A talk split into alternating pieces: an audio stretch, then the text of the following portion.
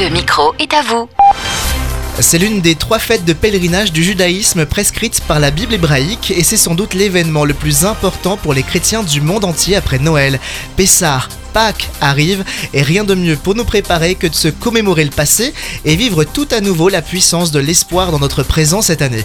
Auteur du livre Les Fêtes de l'Éternel aux éditions Emet, Doris Lévy-Alvarez est mon invité aujourd'hui dans le micro est à vous. Bonjour Doris. Bonjour Yohan. Nous pourrions revenir sur les origines bibliques et historiques de Pâques, mais finalement nous passerions sans doute à côté de la portée annonciatrice d'espoir pour nous aujourd'hui faute de temps. Alors, allons donc dans le vif du sujet. Quel est le sens de la fête pour les chrétiens, mais aussi les juifs messianiques aujourd'hui J'ai envie de dire que c'est la fête qui fonde la foi chrétienne et la, foi des, juifs messianiques. Donc rappelons-le, les juifs messianiques, c'est des juifs qui ont reconnu en Jésus leur Messie.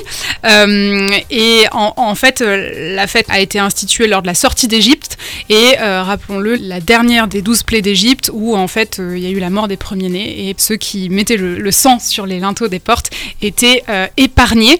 Et donc ce, ce mot Pessar en fait signifie littéralement passer par-dessus ou enjamber, enjamber quelqu'un. En fait, il y avait vraiment cette notion de sauver euh, une vie.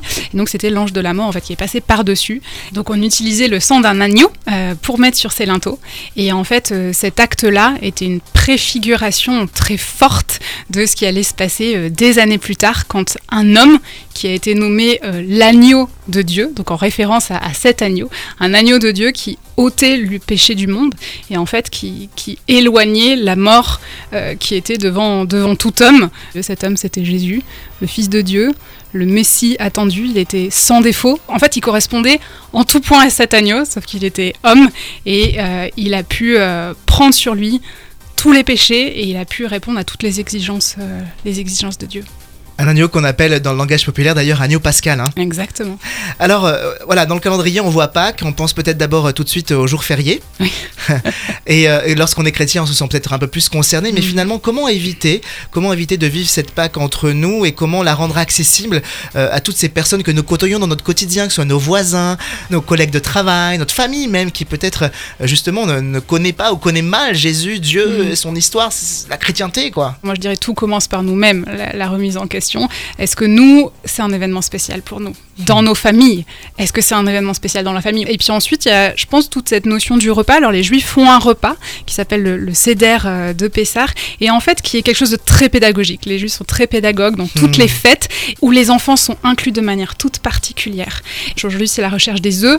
quel sens ça a? Au niveau des Juifs, il y a cette recherche du, levain, alors de petits bouts de pain qu'on a cachés. Les enfants vont, vont chercher à la lumière d'une bougie le, levain caché dans la maison. Et c'est l'occasion en fait d'une leçon sur le péché. Alors, est-ce qu'on pourrait pas imaginer des petites choses pour que nos enfants voilà, puissent apprendre de notre foi de manière différente? Alors justement, donne-nous un exemple pour vivre, revivre cette fête euh, en famille euh, cette année. Donc euh, il y a cette fameuse chasse au levain qu'on peut organiser, mais il y a aussi autre chose dans le repas qui est, qui est, super, c'est que du coup on mange des, des matzahs, donc c'est des, des, pains sans levain. Puis il y a tout un jeu, on va dire, qui est fait où on, coupe un, un, petit morceau de, de matzah on va le cacher dans un linceul blanc qui n'est pas sans, rappeler le linceul hmm. dans lequel a été euh, enseveli Jésus. Et puis le père de famille va aller le cacher. Et là, il y a une autre chasse au trésor qui est faite. Et pour aller euh, chercher ce morceau, donc comme un peu ces trois jours où ça a été caché, on ne sait pas où, Jésus euh, était. Et puis enfin, on retrouve ce linge blanc. Il est mis au vu de tout le monde. Il est révélé, voilà, hmm. comme la, résurrection de Jésus. Et ce qui est intéressant, c'est qu'en fait, le père de famille va promettre à l'enfant euh, qui a découvert en fait ce petit bout, un cadeau pour dans 50 jours. Et 50 hmm. jours après Pâques, qu'est-ce que c'est? Hmm. Eh bien, c'est la Pentecôte, c'est Shavuot, eh le cadeau du don du Saint-Esprit. Merci Doris. Pour approfondir le sujet et découvrir toute la richesse de cette invitation euh, divine, eh bien nous pouvons bien évidemment lire tes recherches dans ton ouvrage Les Fêtes de l'Éternel, disponible en librairie religieuse et en ligne sur emet-édition pluriel.com. Belle montée vers Pâques, Doris. À bientôt. Merci, au revoir.